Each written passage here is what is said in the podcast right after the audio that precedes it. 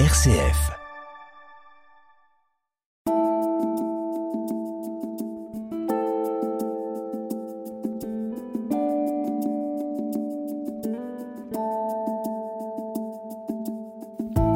Aujourd'hui, nous vous proposons une rencontre avec Hugo Clément, écrivain et journaliste à l'occasion de la sortie de son livre Les lapins ne mangent pas de carottes aux éditions Fayard. Cette session de questions-réponses, animée par François Gilardi, a eu lieu le 21 octobre 2022 à l'espace Franquin d'Angoulême lors du festival Angoulême se livre. Bonne écoute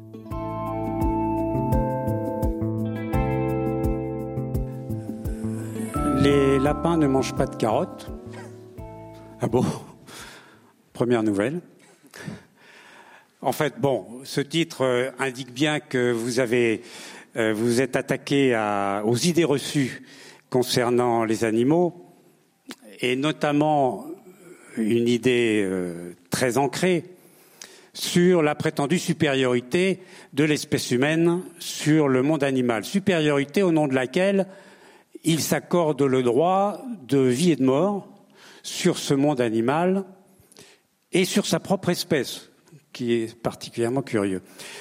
Euh, dans ce livre, alors je le brosse très rapidement parce que vous avez souhaité euh, dialoguer avec la salle. Donc ce que je raconte, c'est pour vous laisser le temps d'ajuster vos questions euh, et je me retirerai quasiment. Quoi. Euh, dans ce livre, vous combattez donc les idées reçues, vous dénoncez les ravages de l'élevage intensif, euh, les souffrances générées par les eaux, les delphinariums, les cirques. Euh, vous démontez pièce par pièce les justifications traditionnelles euh, de la chasse, ce qui vous vaut pas que des amis d'ailleurs.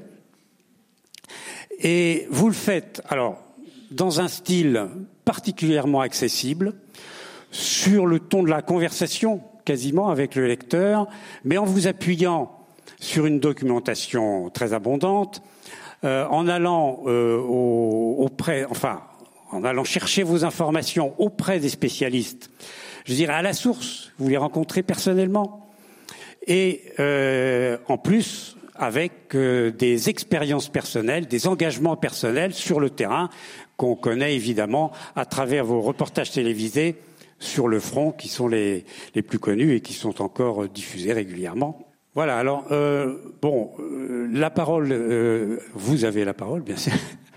Et vous aussi, public, vous avez la parole. Vous pouvez euh, engager tout de suite la conversation.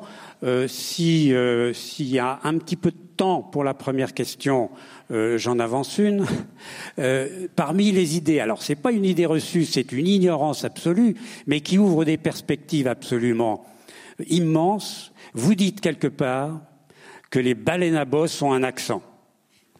Oui, les baleines à bosse ont un accent, effectivement. Euh, il a été observé en, Australie que euh, les mâles d'une même espèce ne chantent pas de la même manière en fonction qu'ils se trouvent sur la côte ouest ou la côte est de l'Australie.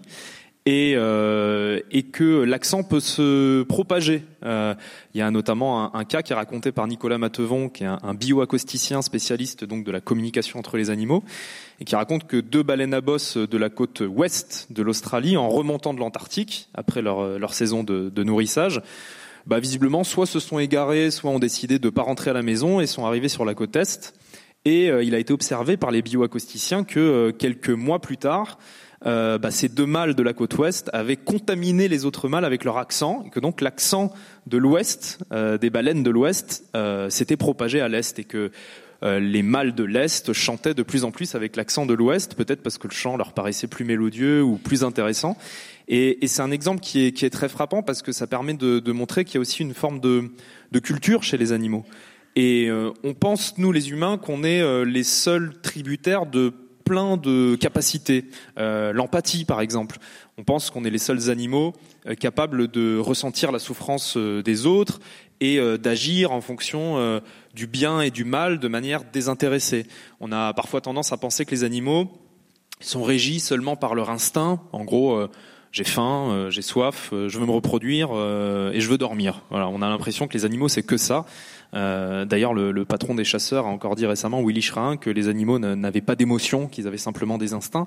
Euh, ce que la science, évidemment, euh, euh nie hein, depuis très longtemps. Les animaux ont euh, des émotions, ils ont de l'empathie. Je parle dans le livre du cas d'un chimpanzé euh, qui a été observé par Sabrina Kriev, qui est une primatologue qui travaille notamment en Ouganda sur les chimpanzés, et qui montre, qui parle d'un chimpanzé qui s'appelle Albert, euh, qui a pris sous son aile deux chimpanzés orphelins qui avaient perdu euh, leur, leur, mère euh, et qui étaient handicapés et qu'il a pris de son temps, de son énergie, de ses réserves de nourriture pour les aider à survivre, pour les aider à se déplacer, pour les aider à se faire accepter dans le groupe, à les défendre face au reste du groupe, alors qu'il avait aucun intérêt personnel à faire ça. ça ne lui a rien apporté en termes de survie. Et donc euh, Albert a fait preuve euh, d'empathie vis-à-vis euh, d'autres membres de son groupe, comme nous on pourrait le faire avec un humain malade, un humain victime d'un handicap, un humain plus faible que les autres qu'on va protéger en tant que société et parfois en tant qu'individu face face face au plus fort. Euh, la culture sur ces sur ces baleines c'est un bon exemple, mais on peut aussi parler de la culture culinaire de certains animaux. Par exemple, je raconte dans le livre qu'il y a des des orques d'une même zone du monde qui ont les mêmes proies disponibles euh, donc c'est la même espèce avec les mêmes proies disponibles et qui pourtant ont des attitudes alimentaires complètement différentes. Il y a des groupes d'orques qui vont manger que des mammifères marins, donc euh, des phoques, des dauphins. Il y a des groupes d'orques qui vont se spécialiser dans les requins, d'autres qui vont faire au contraire que des poissons euh, non requins. Et en fait, on peut parler de goût, on peut parler de culture, on peut parler de, de particularités individuelles, même au sein d'une espèce. Et ça, c'est très important parce que souvent, quand on, quand on parle des animaux, on parle d'eux comme si c'était une masse un peu informe où il n'y avait pas d'individualité. D'ailleurs, ça se retrouve dans notre manière de parler. On dit, euh, bah tiens, hier j'ai mangé du poulet. J'ai pas mangé un poulet, j'ai mangé du poulet. J'ai mangé du porc. Euh, j'ai mangé euh, du bœuf. et on a l'impression que c'est une masse, voilà, dans laquelle tous les êtres sont interchangeables en fait, que n'importe quel poulet peut être remplacé par n'importe quel autre poulet alors qu'ils sont comme nous, les animaux, ils ont chacun leur propre personnalité, leur propre individualité. Et les gens qui sont dans cette salle, et il y en a sûrement beaucoup, qui ont des animaux de compagnie, que ce soit des chiens, des chats, des lapins ou d'autres, savent très bien, et j'ai pas besoin de vous expliquer, que euh, chaque animal, chaque chien sa propre personnalité et que euh, un chien ne va pas ressembler à un autre chien, qu'il y en a qui vont se comporter très différemment par rapport à des situations, il y en a qui vont développer un certain type de caractère, il y en a qui sont plus agréables que d'autres, euh, certains plus gentils que d'autres, voilà, euh, plus patients. et, donc ça, ça, bouscule complètement le rapport qu'on a, qu'on a des animaux. Et, je raconte dans le livre qu'il y, a, des articles que je trouve assez, une fois qu'on réalise ça, qui sont assez percutants. Par exemple, il y a une pisciculture récemment où il y a eu un problème de pompe euh, d'alimentation en oxygène des, piscicultures et on a dit voilà il y a 10 tonnes de truites qui sont mortes. Bon, on dit pas il y a 35 000 truites, on dit il y a 10 tonnes de truites. Et on a tendance à faire ça pour tous les êtres vivants qu'on consomme. On fera jamais ça pour un chien. On dira jamais il y a 10 tonnes de chiens qui ont été tués. Euh, euh, on fait ça pour les animaux qu'on consomme. Et en fait, on, on a un rapport très différent aux animaux en fonction de l'utilisation qu'on en fait. Et le lapin est un bon exemple pour ça parce que euh, pour une même, un même animal, si c'est un lapin domestique, il est protégé par la loi, vous n'avez pas le droit de lui faire de mal, vous n'avez pas le droit de l'abandonner sur une aire d'autoroute pendant les vacances parce que sinon vous risquez une amende, d'être traîné en justice, etc. Un lapin d'élevage, par contre, on peut l'enfermer dans une cage minuscule toute sa vie où il peut même pas euh, se dresser sur ses pattes, on peut l'égorger, on peut le manger sans que ça pose de problème. Un lapin sauvage, on peut lui tirer dessus avec un fusil, on peut le laisser agoniser si on l'a raté et qu'il est allé mourir quelque part sans le chercher, sans l'achever, euh, parce qu'on a le droit et parce qu'on estime que euh, on a le droit d'utiliser cet animal comme ça. C'est le même animal, hein, domestique, d'élevage ou sauvage, mais c'est des, des rapports qu'on a avec eux très différents. Et ce que j'essaie de faire avec ce livre, c'est de bouleverser ce, cette représentation qu'on a des animaux, de prendre conscience que tous les animaux sont des individus qui méritent d'être respectés, euh, que nous sommes nous aussi les êtres humains des animaux, une espèce parmi les autres, on est différent des autres. Euh, certains vont dire oui, mais tu connais d'autres animaux euh, qui sont capables de faire des fusées? Non, effectivement, euh, je ne connais pas d'autres animaux qui font des fusées. Oui, mais on est la seule espèce qui sait faire des bombes nucléaires.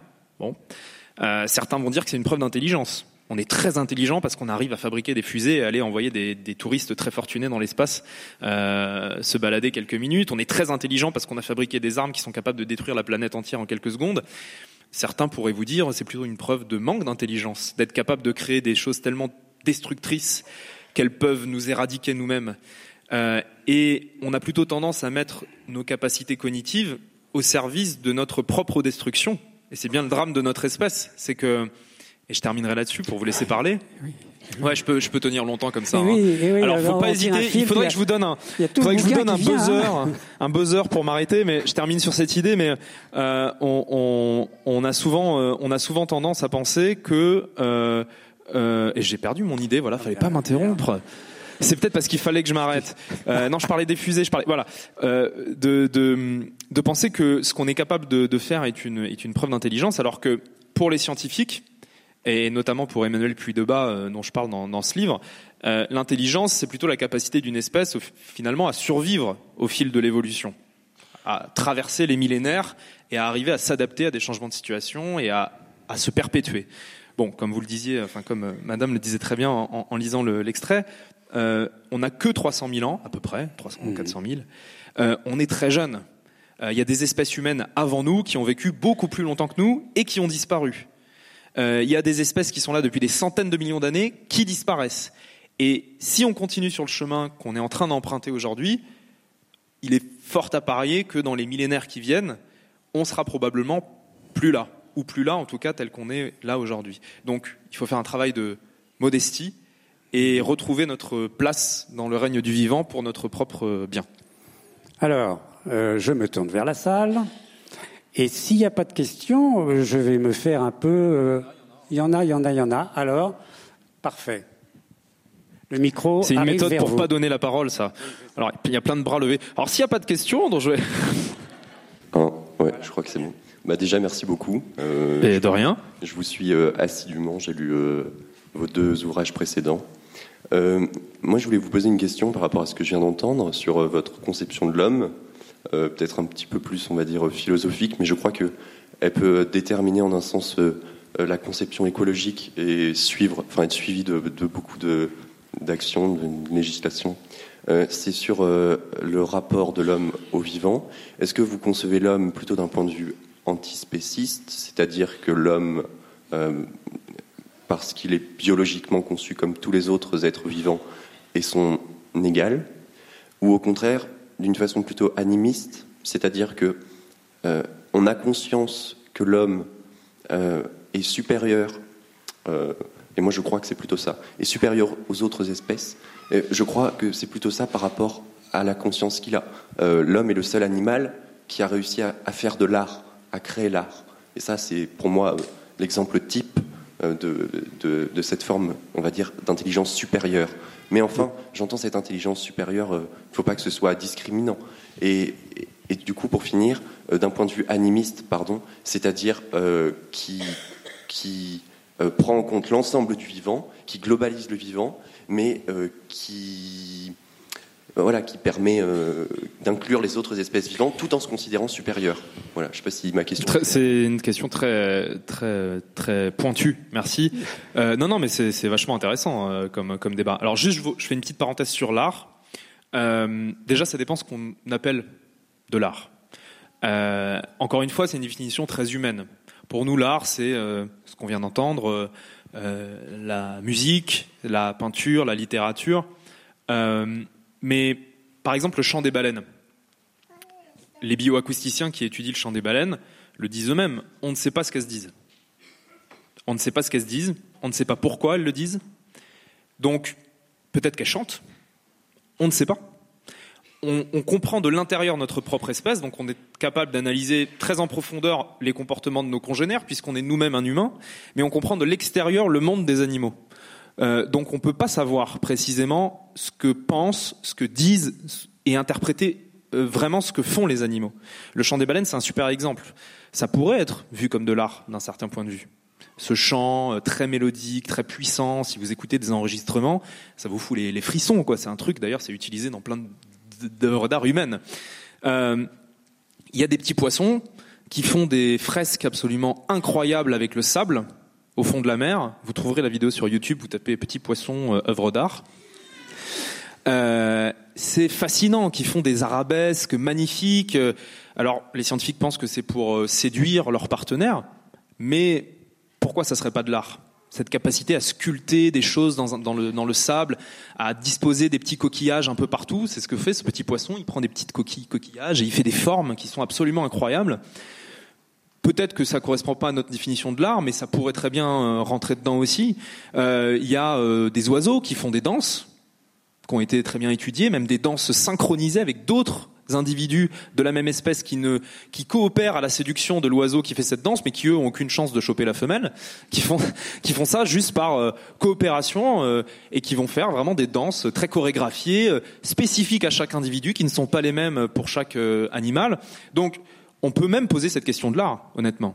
Euh, nous, on prend l'art euh, humain, mais peut-être qu'il existe un art animal avec d'autres critères. Pour répondre à votre question, euh, comme ce que je viens de dire, c'est qu'on comprend de l'intérieur notre propre monde, on accorde aussi une importance prioritaire à notre propre espèce. Et ça, c'est un comportement naturel de toutes les espèces. la vache va accorder une importance prioritaire à son veau. et on peut prendre cet exemple pour toutes les espèces animales.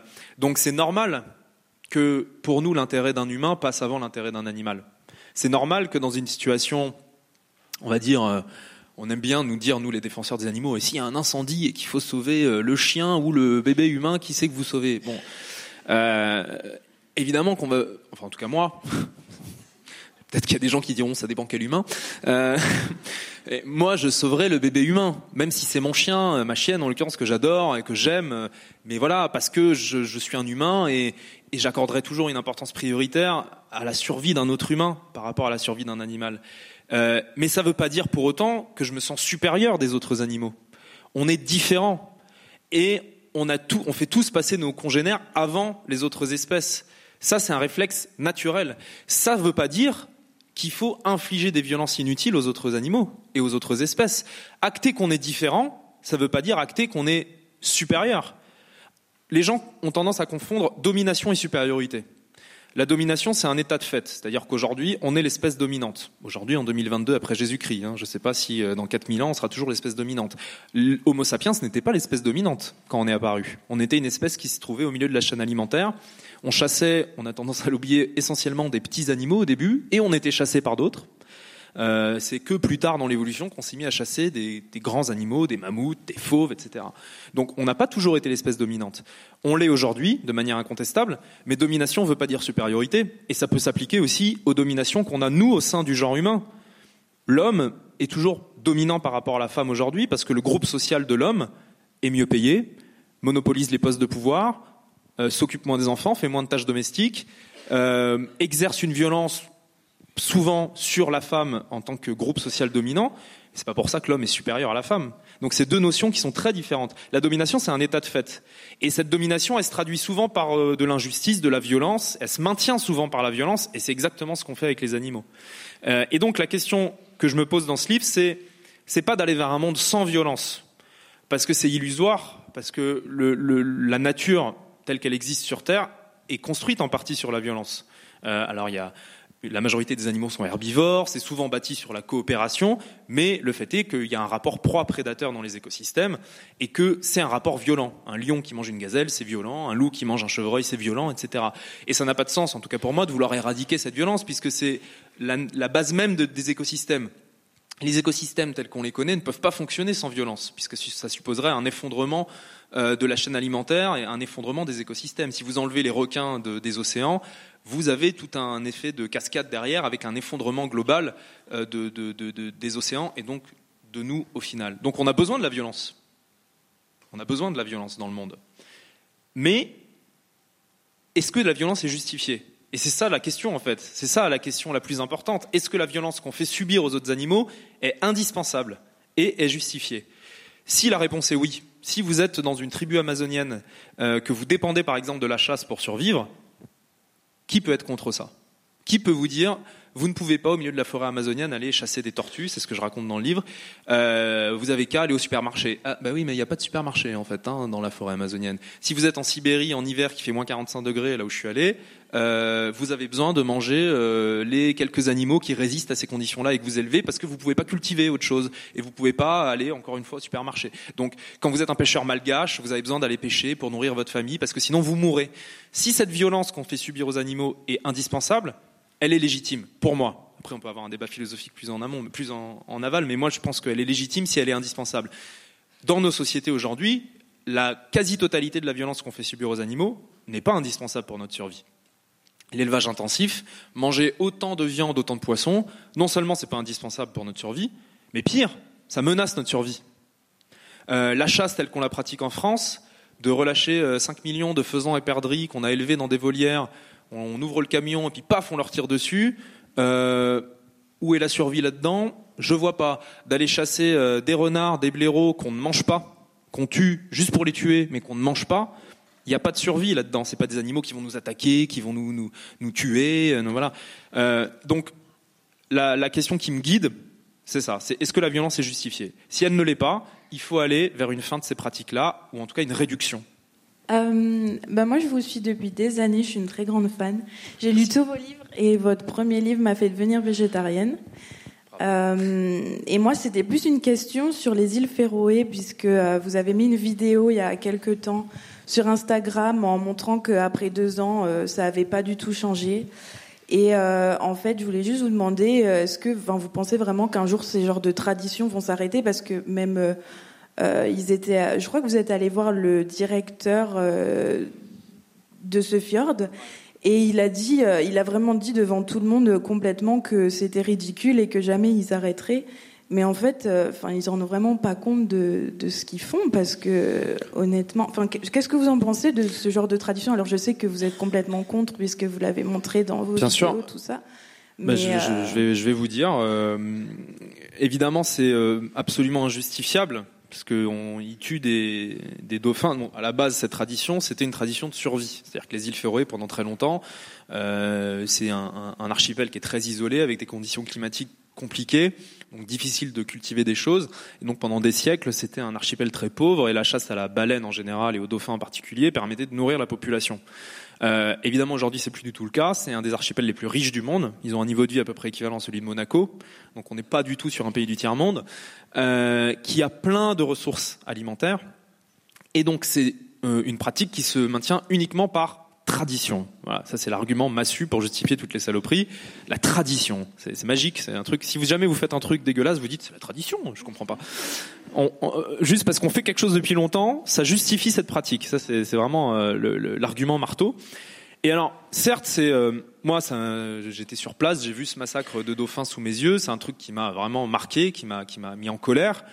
Euh, et évidemment, euh, je suis complètement opposé à cette pratique. Elle ne peut subsister d'ailleurs que parce que le Danemark euh, protège avec sa marine militaire cette pratique-là, parce que pendant plusieurs années, Sea Shepherd est intervenu sur place, a réussi à éviter les massacres en éloignant les bandes de dauphins de, la côte, et le Danemark a envoyé son armée pour empêcher ça. Donc c'est un choix politique, et c'est un choix politique de l'État du Danemark, de l'Union européenne qui ne sanctionne pas le Danemark, alors que cette pratique contrevient à la convention de, de, de Berne qui a été oui, signée ça, sur la protection. Voilà.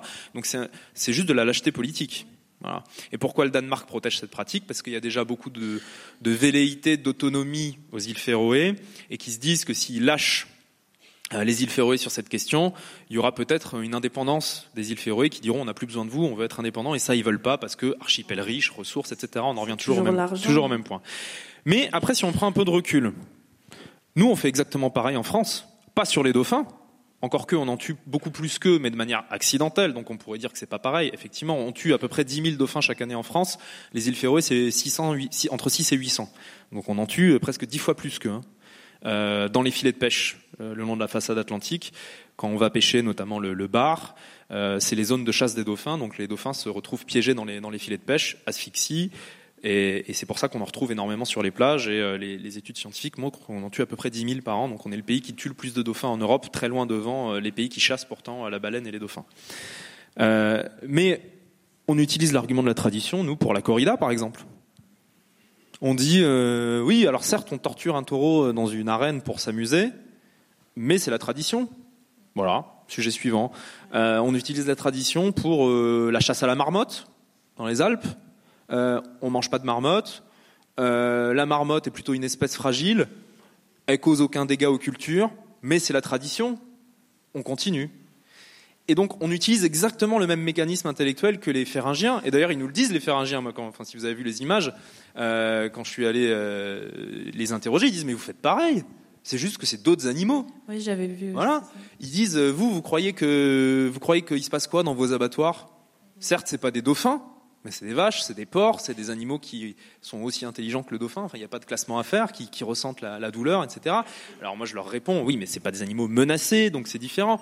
Certes, mais l'individu porc ou l'individu dauphin, il ressent la même chose hein, euh, que quand, il se prend un coup de couteau. L'espèce, parce parle souvent d'espèce, mais l'espèce en tant que telle, elle ressent rien. C'est un truc abstrait, une espèce. Elle n'a pas d'intérêt propre, une espèce. Soit elle existe, soit elle n'existe pas. Mais les individus, au final, c'est ça qui compte c'est l'individu, l'individu qui souffre, l'individu qui ressent des émotions. Euh, L'espèce, euh, elle a pas mal quand on tue des dauphins. C'est le dauphin qui a mal. Et donc, ils nous disent, voilà, vous faites pareil, vous, avec d'autres types d'animaux, et vous justifiez la même chose. Les Chinois à Yulin, au festival de la viande de chien, me disent la même chose. Oui, on tue des chiens pour les manger, mais vous faites pareil avec des cochons. Quelle différence? Nous, ça nous choque parce que les chiens, c'est nos animaux de compagnie, on vit avec, on les connaît, donc on sait qu'ils ont une personnalité, on est attaché à eux presque comme un membre de notre famille. Mais si on vivait avec des cochons, ce serait pareil. D'ailleurs, les cochons domestiques, c'est assez bluffant. C'est comme un chien. Cochon domestique, il répond à son nom, il vient sur le canapé, il demande des gratouilles. Alors, il fait 350 kilos, donc c'est un peu plus encombrant qu'un petit caniche, mais, c'est, c'est, d'un point de vue des capacités cognitives, le cochon a, a rien à envier au chien. Et il y a même certains tests cognitifs, comme le test du miroir, qui consiste à savoir s'il se reconnaît dans une glace, que le cochon passe et pas le chien. Donc, euh, oui, je suis scandalisé par le festival de la viande de chien à Yulin, je trouve ça horrible. Mais en même temps, ils n'ont pas tort quand ils nous disent qu'on fait pareil avec d'autres animaux et que ça ne nous pose pas de problème. Bah après, nous, on ne fait pas passer euh, par la tradition euh, non plus c'est une grosse excuse qu'ils utilisent, mais bah, au final, ça reste. On le fait passer par la tradition pour beaucoup de choses. Au-delà de la corrida et de la chasse, etc., euh, la tradition culinaire euh, française, on a continué à chasser des bruants ortolans qui sont une espèce euh, menacée d'oiseaux dans les Landes au nom de la tradition. Pendant des années, on a autorisé cette chasse au nom de la tradition culinaire. Voilà. Donc on utilise ces arguments-là aussi. Et il faut juste changer de perspective, quoi. Euh, déjà, merci. Merci pour tout ce que vous faites. Euh, moi, j'ai une question sur la chasse. Enfin, pas vraiment une question, mais plutôt pour pouvoir répondre. J'ai un beau-frère chasseur. On se fâche fort, très très fort à ce sujet. Et je manque d'arguments pour euh, pouvoir lui expliquer que. Bah, lui me dit que c'est une tradition familiale, hein, donc on est toujours sur la même chose. Et je manque donc d'arguments pour lui expliquer que au niveau de la régulation, on n'a pas besoin de réellement d'eux. Et il me dit que, comme beaucoup, pour les agriculteurs, euh, voilà, qu'il faut, euh, il faut réguler. Donc, on tue des renards, on tue des sangliers, voilà. Et je, je ne veux pas me tromper sur ce que je lui dis, donc euh, je pose la question ce soir. Alors, vous allez avoir la réponse d'Hugo Clément, mais elle est là. Hein. Ça, je vous Alors, je, n'ai pas lu le livre oui, oui. et j'ai une Garantie. Il était euh, en rupture. voilà, je n'ai pas pu le, lire. Bon, bah, j'espère que vous allez pouvoir le trouver. Euh, alors effectivement, il y a tout un chapitre où justement je réponds point par point pour les gens comme vous et pour les gens qui ne sont pas convaincus à chaque argument qui est donné, notamment celui de la, de la régulation. Euh, déjà, il y a, quelque chose qu'il faut bien, se représenter, c'est les ordres de grandeur. Euh, quand les, chasseurs, enfin en tout cas les fédérations de chasse, parce que je mets pas tout le monde dans le même panier, il y a, des chasseurs, je vais dire comme les inconnus, il y a le bon et il y a le mauvais chasseur. Mais il y a, voilà, il y a des. Dans ce livre, j'essaie vraiment de sortir de la caricature et de pas euh, pas mettre tous les chasseurs dans le même panier, mais les représentants de la chasse et le lobby de la chasse, qui est vraiment ce que je vise, ne parlent que des sangliers en gros, hein, euh, quasi 90% du temps, ah bah oui, mais si on n'est pas là, les sangliers, euh, les champs, euh, les cervidés qui mangent les forêts, etc. Bon, les ongulés en général, dont dont le sanglier, c'est moins de 5% des animaux qui sont tués à la chasse. Donc c'est-à-dire que 95% des animaux qui sont tués par les chasseurs en France, il y en a 22 millions par an à peu près, 95% de ces 22 millions ne sont pas des sangliers, ne sont pas euh, des cerfs, ne sont pas des chevreuils, etc. Ce sont plus de 80% d'entre eux des oiseaux, euh, les pigeons ramiers, qui sont les, plus nombreux à être tués, des faisans et des perdrix d'élevage. Donc réguler des faisans et des perdrix qu'on a nous-mêmes élevés pour les relâcher dans la nature, c'est un concept. C'est un concept. Euh, donc déjà, il y a ça. Euh, ok, vous pouvez même dire, ok, admettons, il faut réguler certaines espèces. Et pourquoi on continue à relâcher 4 millions, 5 millions de faisans et de perdrix par an pour les tuer? Pourquoi on fait ça? Pour s'amuser. Il n'y a aucun, aucune autre explication. hein. C'est simplement pour s'amuser. Et en termes d'impact sur les écosystèmes, ça peut même avoir des effets catastrophiques parce que ça entraîne des hybridations entre les espèces domestiques et les espèces sauvages euh, qui euh, affaiblissent le patrimoine génétique des faisans et des perdrix sauvages. Il en reste plus beaucoup, mais il en reste. Et ça peut être euh, problématique pour eux. Ensuite, vous avez des grives.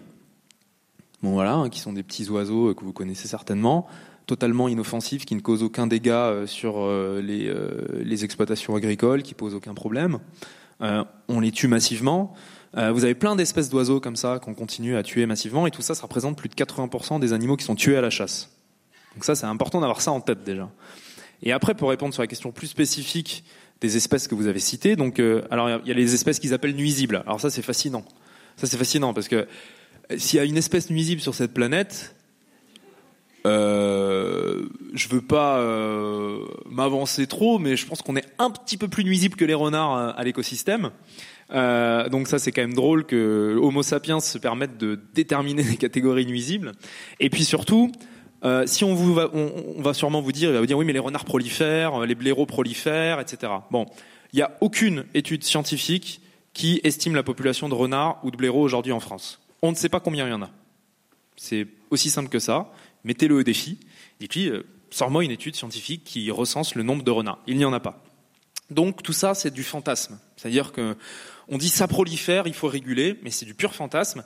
Et surtout que sur la question du renard, euh, des études pour le coup très sérieuses ont montré que plus un renard est chassé dans une zone, plus le renard est, le renard en général est chassé dans une zone, plus il va se disperser, plus il va se reproduire, parce que c'est des mécanismes de, de défense euh, et d'évolution. Plus plus il y a de danger, plus on est prolifique pour que l'espèce se perpétue. Et donc, euh, non seulement c'est du fantasme, mais en plus c'est complètement contre-productif. Euh, et la question des sangliers est quand même assez symptomatique de ça. C'est-à-dire qu'on tue de plus en plus de sangliers tous les ans, et il y a de plus en plus de sangliers tous les ans. Donc la méthode, pour le moins, ne fonctionne pas. Si la question, si la chasse permettait de réguler les sangliers, on aurait une stabilisation ou une diminution de la population de sangliers. C'est pas le cas. Alors qu'est-ce qui se passe sur les sangliers? Déjà, euh, il y a euh, 50 ans, il y avait infiniment moins de sangliers en France. Il y en avait vraiment beaucoup moins. Euh, sans comparaison possible. Ça a explosé la population de sangliers.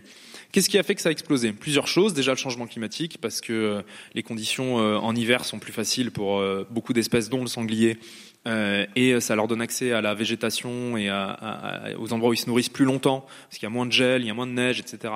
Bon, le changement climatique. Les introductions de sangliers dans des zones où il n'y en avait pas, ou alors il y en avait peu, euh, et qui introduit, qui a introduit, parce que c'est interdit aujourd'hui, mais qui a introduit pendant des décennies des sangliers dans des départements où ils étaient très peu présents, je vous le donne en mille, les chasseurs.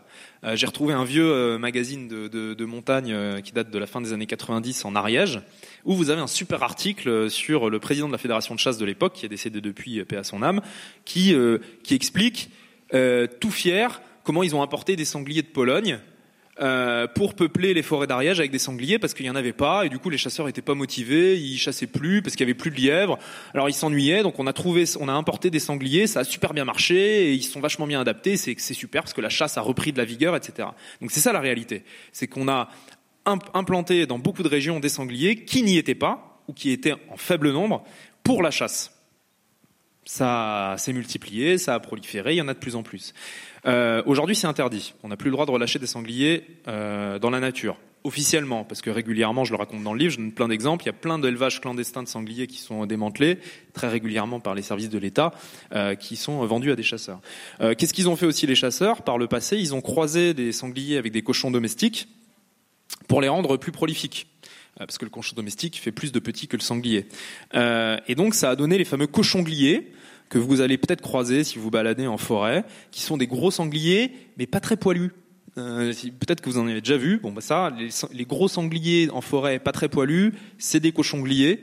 Donc c'est des sangliers qui ont été croisés avec des cochons domestiques, et c'est le cas depuis des générations. Ça se fait plus aujourd'hui, c'est interdit, mais ça s'est fait pendant très longtemps, et qui ont participé à l'explosion de la population de sangliers.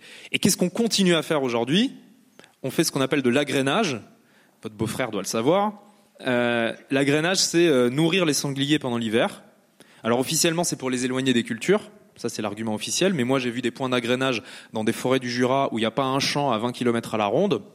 Euh, donc on met du maïs, on met du goudron, une espèce de goudron noir pour les attirer, etc. Euh, des, des, nourrissages qui, évidemment, tous les scientifiques vous le diront, favorisent la prolifération des sangliers puisque vous les nourrissez dans une période critique pour eux qui est l'hiver et donc vous augmentez leurs chances de survie. Euh, et qui, en fait, la vraie raison de ces agrénages, c'est pour maintenir les populations de sangliers dans certaines zones, euh, qu'il y ait toujours du sanglier garanti à cet endroit-là et pouvoir chasser plus facilement. Donc, et des exemples comme ça, je pourrais vous en donner mille. On pourrait parler du renard, on pourrait parler des, euh, des blaireaux. Mais la régulation, il ne faut pas dire que ça n'a pas de sens du tout. Peut-être qu'il y a certains cas très particuliers, notamment sur les espèces invasives, euh, qui ont été importées par l'homme encore, hein, parce qu'on fait porter ça sur le dos des animaux. Par exemple, les ragondins. On dit le ragondin, ça abîme les berges, ça prolifère, c'est nuisible. Mais qui a importé le ragondin en Europe? C'est nous, pas moi. Hein. Nous, c'est nous. C'est nous. On a importé le ragondin pour la fourrure à la base en Europe. Et puis petit à petit, bon, plus personne n'a voulu de fourrure de ragondin, tu m'étonnes. Euh, et on a mis d'autres animaux, des visons, tout ça. Donc on a, et, sauf qu'ils se sont échappés des élevages, ils se sont multipliés, etc. Donc dites-vous bien que tous les problèmes auxquels on fait face, le seul responsable, c'est nous donc de faire porter la responsabilité sur les animaux en disant il faut absolument les réguler, il faut maîtriser la nature, c'est le discours des chasseurs. Ils vous disent qu'en gros si on arrête de chasser, on va se faire envahir, que partout il y aura des sangliers là au milieu des gradins qui vous éventreront, enfin ça va être apocalyptique, ça va être horrible. Euh, scientifiquement, rien ne le prouve. Il y a des zones où il n'y a plus de chasse du tout, sauf quelques battues qui sont faites par des services de l'État, notamment dans le canton de Genève en Suisse, où il n'y a aucune prolifération anormale d'animaux au contraire, il y a plutôt une stabilisation de certaines populations. Donc, voilà, tout ça c'est un peu du fantasme. Je ne dis pas que ça n'a pas du tout de sens la régulation, mais pour la grande majorité des animaux chassés tous les ans en France, c'est du bullshit et il s'agit juste de s'amuser. Mais tout ça est précisé dans le livre avec plein de, sources, de, références scientifiques et tout ça. Alors juste une petite parenthèse, il y a une statistique euh, amusante. Euh, pour prouver que les chasseurs ne chassent pas pour se nourrir, vous nous dites que globalement, ils sont plus en surpoids que la, le reste de la population. Alors, oui, je ne dis pas exactement comme ça, parce que ça pourrait être mal interprété. Je, dis, parce que j'ai toute une introduction dans le chapitre sur la chasse, où je dis que je ne suis pas contre la chasse. Euh, comme je disais en introduction, euh, le principe de tuer pour se nourrir, si c'est une nécessité, je suis pas contre. Je peux pas être contre qui je suis pour aller faire la leçon aux gens qui dépendent de ça pour vivre. Par contre, je dis qu'effectivement, selon les statistiques disponibles, la population de chasseurs en France ne souffre pas de sous-nutrition. Euh, il y a même des études qui ont été faites très sérieuses, que je cite, et effectivement, le taux de surpoids et d'obésité chez les chasseurs est très supérieur à celui de la population euh, non chasseur. Donc, ce qui veut dire qu'on n'est pas sur une chasse de survie, en gros. C'est pas pour dire, euh, pour, pour me moquer d'eux, c'est simplement pour répondre à l'argument qui voudrait que euh, ce soit un truc de survie. Non, voilà. Et d'ailleurs, les chasseurs eux-mêmes l'assument. Enfin, Willy Schrein, qui est quand même formidable. Willy Schrein, moi je l'adore. C'est le meilleur militant anti-chasse de France. C'est le président des chasseurs, mais c'est le meilleur militant anti-chasse parce que dès qu'il parle, vous êtes sûr que ça, on prend 5 points dans la population de gens qui sont qui sont contre la chasse. Euh, il a il a dit un truc qui est complètement dingue récemment. Il a dit moi j'en ai rien à foutre de réguler. Euh, je suis pas là pour réguler, je suis là pour le plaisir. Et on lui dit oui, mais vous prenez plaisir à tuer Bah oui, oui, je prends plaisir à tuer. Ouais. Et alors, je vois pas le problème. Voilà. Il a dit, hein, je me moque pas, hein, je, je caricature pas. Il a vraiment dit ça. Voilà. Donc, euh, si vous voulez, euh, ils assument, ils assument, ils savent très bien que la réalité, c'est que c'est une chasse de loisirs et c'est la tradition. Voilà. Et vous pouvez répondre à votre beau-frère que la tradition, on peut justifier tous les pires trucs du monde. L'excision des petites filles en Afrique, ah ben c'est la tradition. Ah ben oui, mais c'est comme ça, on fait ça depuis toujours, pourquoi on arrêterait? Lapider des femmes en Afghanistan, c'est la tradition, on l'a toujours fait, pourquoi on arrêterait? Voilà. Les combats de gladiateurs dans la Rome antique, euh, c'était la tradition. On pourrait continuer, on pourrait refaire des combats de gladiateurs. Bon, voilà, l'argument de la tradition, c'est bidon. C'est pas parce qu'on fait un truc depuis toujours qu'il faut continuer à le faire. Sinon, on serait toujours euh, dans une société ultra archaïque, violente. Et euh, on est toujours dans une société violente, mais ça serait bien pire qu'aujourd'hui si on avait perpétué les pratiques barbares, si on brûlait les sorcières, si on brûlait des, des, des femmes parce qu'on a l'impression qu'elles sont un peu bizarres, euh, en disant que c'est la tradition. Bon, bah, c'est pas un pays dans lequel j'ai envie de vivre, quoi. Oui, en fait, derrière la tradition, il y a souvent quand même des croyances religieuses assez profondes.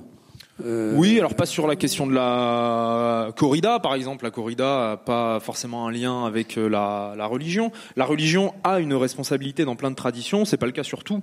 il y a des traditions qui ne sont pas liées à la religion, en tout cas pas à la religion monothéiste, dans plein de régions d'Afrique, il y a des traditions qui sont très très fortes et très violentes, notamment sur les enfants ou ou les femmes, hein, la fameuse tradition où il faut que les jeunes filles soient dépucelées avant leurs 15 ans par un homme du village, qui est encore malheureusement appliquée dans beaucoup de, régions en Afrique.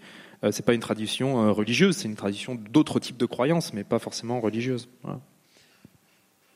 Mais là où c'est vrai, pardon, sur la religion, et j'en parle dans le livre, c'est Elisabeth de Fontenay, qui est une philosophe, a fait un livre passionnant qui s'appelle Le silence des bêtes, qui commence à, à dater, mais qui est toujours autant d'actualité, où elle retrace le rapport, notre rapport aux animaux à travers la philosophie et l'histoire de la philosophie.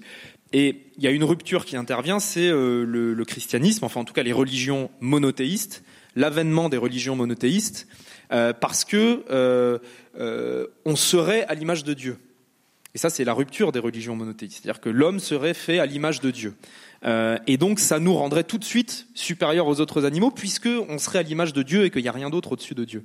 Et donc forcément ça, ça a modifié un peu notre vision parce que quand vous regardez le rapport qu'avaient notamment les philosophes présocratiques en Grèce avant Jésus-Christ, euh, bien avant Jésus-Christ, euh, aux animaux, le fameux Pythagore par exemple, que tout le monde connaît pour son théorème, prônait déjà le végétarisme.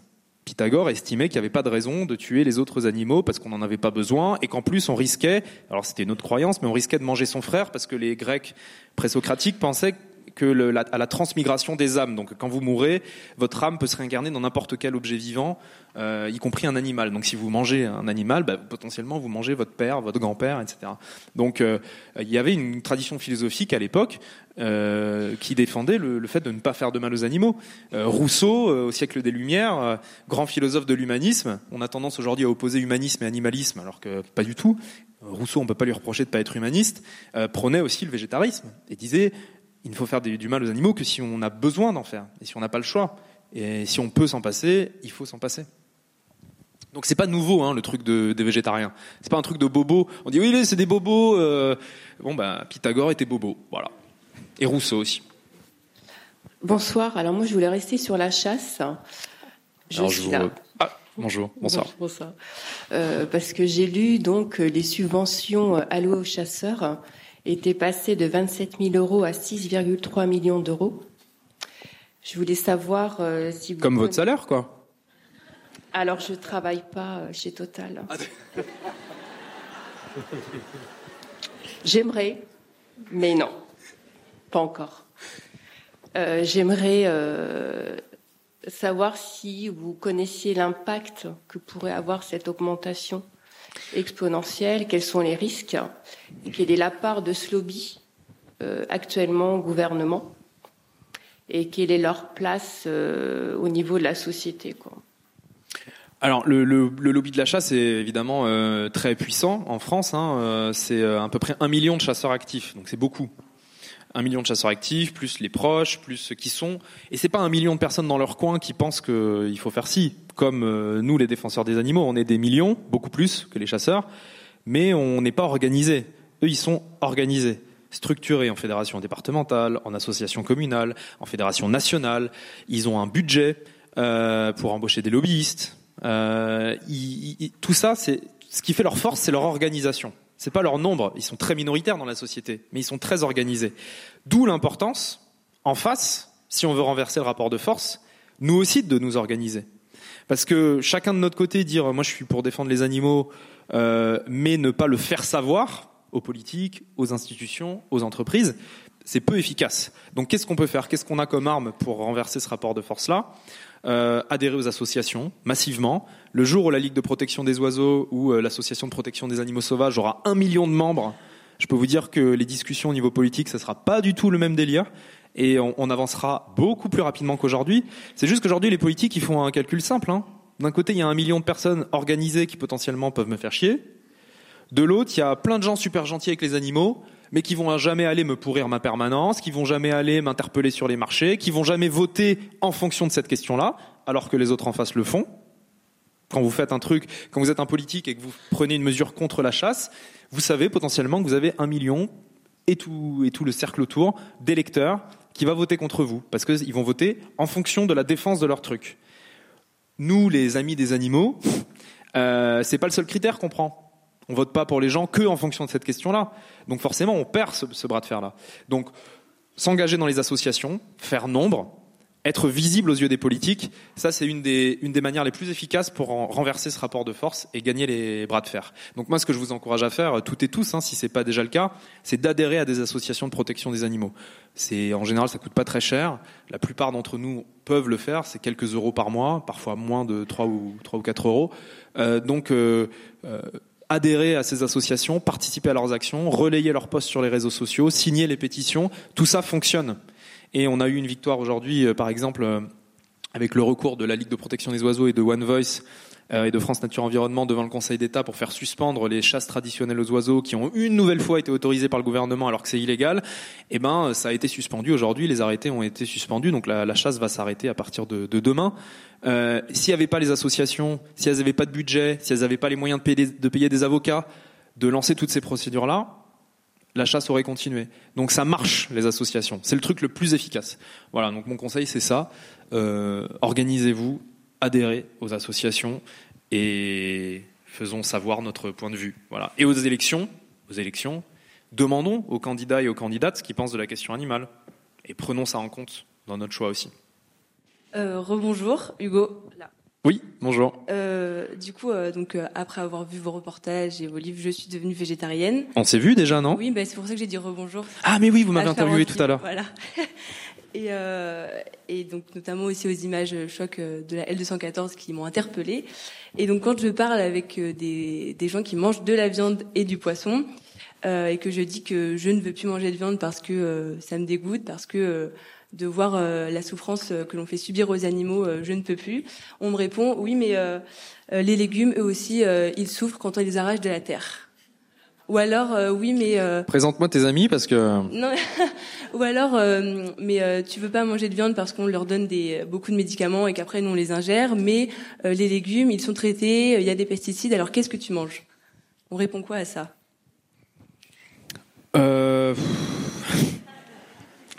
Alors, le fameux cri de la carotte qui souffre quand on l'arrache. Euh, donc, ce qui compte pour la souffrance, mais ça, c'est n'importe quel scientifique pourra vous expliquer ça, c'est le système nerveux. Bon, on peut souffrir si on a un système nerveux. Euh, après, il faut pas dire que les plantes ne ressentent rien, parce qu'on commence à découvrir certains euh, domaines d'études sur les arbres, notamment leur communication entre eux. Voilà, c'est fascinant. Hein. Mais admettons que les plantes souffrent. Tu peux prendre le bout par, parce que si tu commences à dire non, mais c'est pas pareil, il y en a qui ont un système nerveux, ils vont dire oui, mais bon, j'ai entendu que les arbres souffraient. Bon, ne rentre pas dans ce débat. Admettons que les plantes souffrent. Ok. Qu'est-ce qui tue le plus de plantes? Manger des plantes directement ou manger des animaux? Manger des animaux. Parce que pour un kilo de bœuf, ou un kilo de porc, ou un kilo de poulet, il va falloir produire infiniment plus de plantes, de céréales, de soja, de légumineuses, que si tu mangeais directement ces plantes-là. Infiniment plus. Euh, je donne un chiffre dans le, dans le bouquin, je ne me rappelle pas par cœur de tous les chiffres, mais euh, qui est la, surface agricole qui est nécessaire en fonction des régimes alimentaires à chaque personne. Bon, bah, euh, de combien de surface agricole a besoin un mangeur de viande pour vivre chaque année? Bon bah c'est infiniment plus qu'un végétarien ou encore encore plus qu'un encore plus qu'un vegan ou que quelqu'un qui mange peu de viande. La viande, c'est ce qui nécessite le plus de culture pour nourrir ces millions d'animaux parce qu'il faut bien avoir conscience encore une fois des ordres de grandeur. 3 millions par jour d'animaux on abat en France. 3 millions tous les jours. 1 milliard par an. Il faut les nourrir hein, ces animaux. Euh, et, une vache, un porc, ça mange plus de plantes que nous. Donc euh, même si les plantes souffrent, si on veut réduire la souffrance des plantes, il vaut mieux les manger directement que manger les animaux qui eux mangent beaucoup plus de plantes. Voilà. Donc tu peux répondre ça. C'est un peu un argument par l'absurde, mais c'est assez efficace, je trouve, euh, et ça permet de pas rentrer dans le débat de la souffrance des plantes. Et puis après. Euh, moi, ce que je dis dans le livre et ce que je dis à longueur de temps et ce que je vais vous dire encore ce soir, c'est que mon message, c'est pas il faut tous devenir vegan. Un, parce que c'est pas possible on le sait bien, voilà, on sera jamais tous véganes, ça n'arrivera pas, ou en tout cas pas avant les prochains siècles. Donc euh, c'est pas réaliste. Euh, ce qui compte, c'est la réduction de la consommation globale. Donc c'est une trajectoire, c'est d'où on part, où on va. Euh, L'important, c'est que globalement le volume de consommation diminue, diminue fortement, pas un petit. De combien à peu près? Bah, ça dépend a- des études, mais si on veut euh, éviter l'effondrement de la biodiversité, il faudrait réduire au moins de moitié, voire des trois quarts notre consommation de viande et de poisson. C'est pareil, parce que la première cause de perte de biodiversité dans les océans, c'est euh, la pêche. Donc, réduire fortement notre consommation de plus de la moitié. Et pour arriver à cet objectif global, tout- toutes les réductions sont bonnes à prendre. Euh, quelqu'un qui décide de juste réduire un peu, mais c'est déjà très bien. Bravo, continue. Si on lui dit, euh, oui, tu réduis un peu, mais bon, euh, t'es pas végétarien, euh, donc bon, euh, c'est un peu dégueulasse quand même. bon, contre, complètement contre-productif. Euh, si on cherche la pureté écologique, le meilleur écolo, le plus fort, le plus parfait, la seule chose qu'on obtient, c'est que tout le monde est tétanisé. Parce que du coup, personne n'ose prendre la parole. Parce qu'on dit si je prends la parole, si je dis voilà, c'est important de réduire la consommation, on va me dire ah oui, tu dis ça, mais t'as pris l'avion pour aller en vacances l'été dernier, donc euh, poète poète, t'es pas très crédible. Bon bah du coup, qu'est-ce qu'on fait? On dit rien, comme ça au moins personne nous emmerde. Euh, et donc on ne fait rien. Si, si seuls les gens qui sont parfaitement écolos peuvent prendre la parole sur l'écologie, bah du coup on parle jamais d'écologie parce que personne n'est parfaitement écolo. Donc ça, il faut lutter contre ce truc-là et encourager chaque chose qui va dans le bon sens. Même si c'est peu, même si par rapport à nous ce qu'on fait ça nous semble trop peu, c'est déjà très bien. Réduire sa consommation, c'est déjà super. Je rencontre plein de gens qui me disent putain, moi je suis convaincu, mais j'arrive pas à complètement supprimer parce que j'aime trop ça ou parce que euh, à des réunions de famille euh, c'est compliqué de demander autre chose. Mais c'est pas grave. Si le reste du temps, si pendant l'année globalement ta consommation diminue et si la trajectoire est une trajectoire de diminution, tu fais ta part. Et c'est déjà bien, il faut l'applaudir. Et tu feras peut-être mieux à l'avenir et tu arriveras à réduire de plus en plus, etc. Mais si on, fixe des objectifs, si on dit, il faut être, c'est soit on est tous véganes, soit on est tous nuls, bon bah dans ce cas, rien ne changera. Parce que d'un point de vue macro, il vaut mieux avoir euh, 20 millions de gens qui diminuent de moitié leur consommation de viande que d'avoir 100 000 personnes véganes. C'est beaucoup plus efficace pour les animaux, beaucoup plus. Euh, ça réduit beaucoup plus le nombre d'animaux exploités, tués, euh, violentés, euh, qui souffrent. Et pour euh, sans parler du climat, de la planète et tout le reste. Donc c'est important d'avoir des, des gens qui sont précurseurs, d'avoir des véganes, des végétariens, parce que ça montre qu'on peut faire autrement. Ça montre qu'on peut s'en passer. Oui, c'est possible. Et donc ça, pour ça, c'est vachement important. Et parce que tous ces gens qui sont très engagés dans leur consommation sont aussi des porte-parole dans leur cercle familial, auprès de leurs amis, et arrivent à diffuser ce message. Mais c'est encore plus important d'avoir la population globale qui diminue sa consommation. Voilà. Donc, encouragez chaque geste qui va dans le bon sens. Ne soyez pas dans la course à la pureté écologique. Et ça vaut pour la viande et ça vaut pour tout le reste. Si vous preniez l'avion avant 10 fois par an et que vous prenez l'avion plus que 5 fois par an, bah bravo, c'est déjà super. Vous avez réduit. Si on vous dit euh, c'est pas assez, bah t'as envie de dire au bout d'un moment, bah vous savez quoi, euh, j'arrête quoi. Voilà. Et, c'est et pour les personnalités publiques, ça c'est un, truc qui est ultra bloquant. Euh, Il y a plein, moi je connais plein de personnalités publiques dans le cinéma, etc., qui aimeraient prendre la parole sur ces sujets-là et qui ont peur de le faire parce qu'ils disent oui mais si je dis il faut arrêter d'exploiter les animaux, on va me dire oui mais tu, te- tu prends l'avion ou tu, ou tu pollues par ailleurs et donc je vais être décrédibilisé, etc. Mais non en fait. Toutes les actions sont bonnes à prendre indépendamment du reste. Merci beaucoup d'être venu, c'était super de vous voir.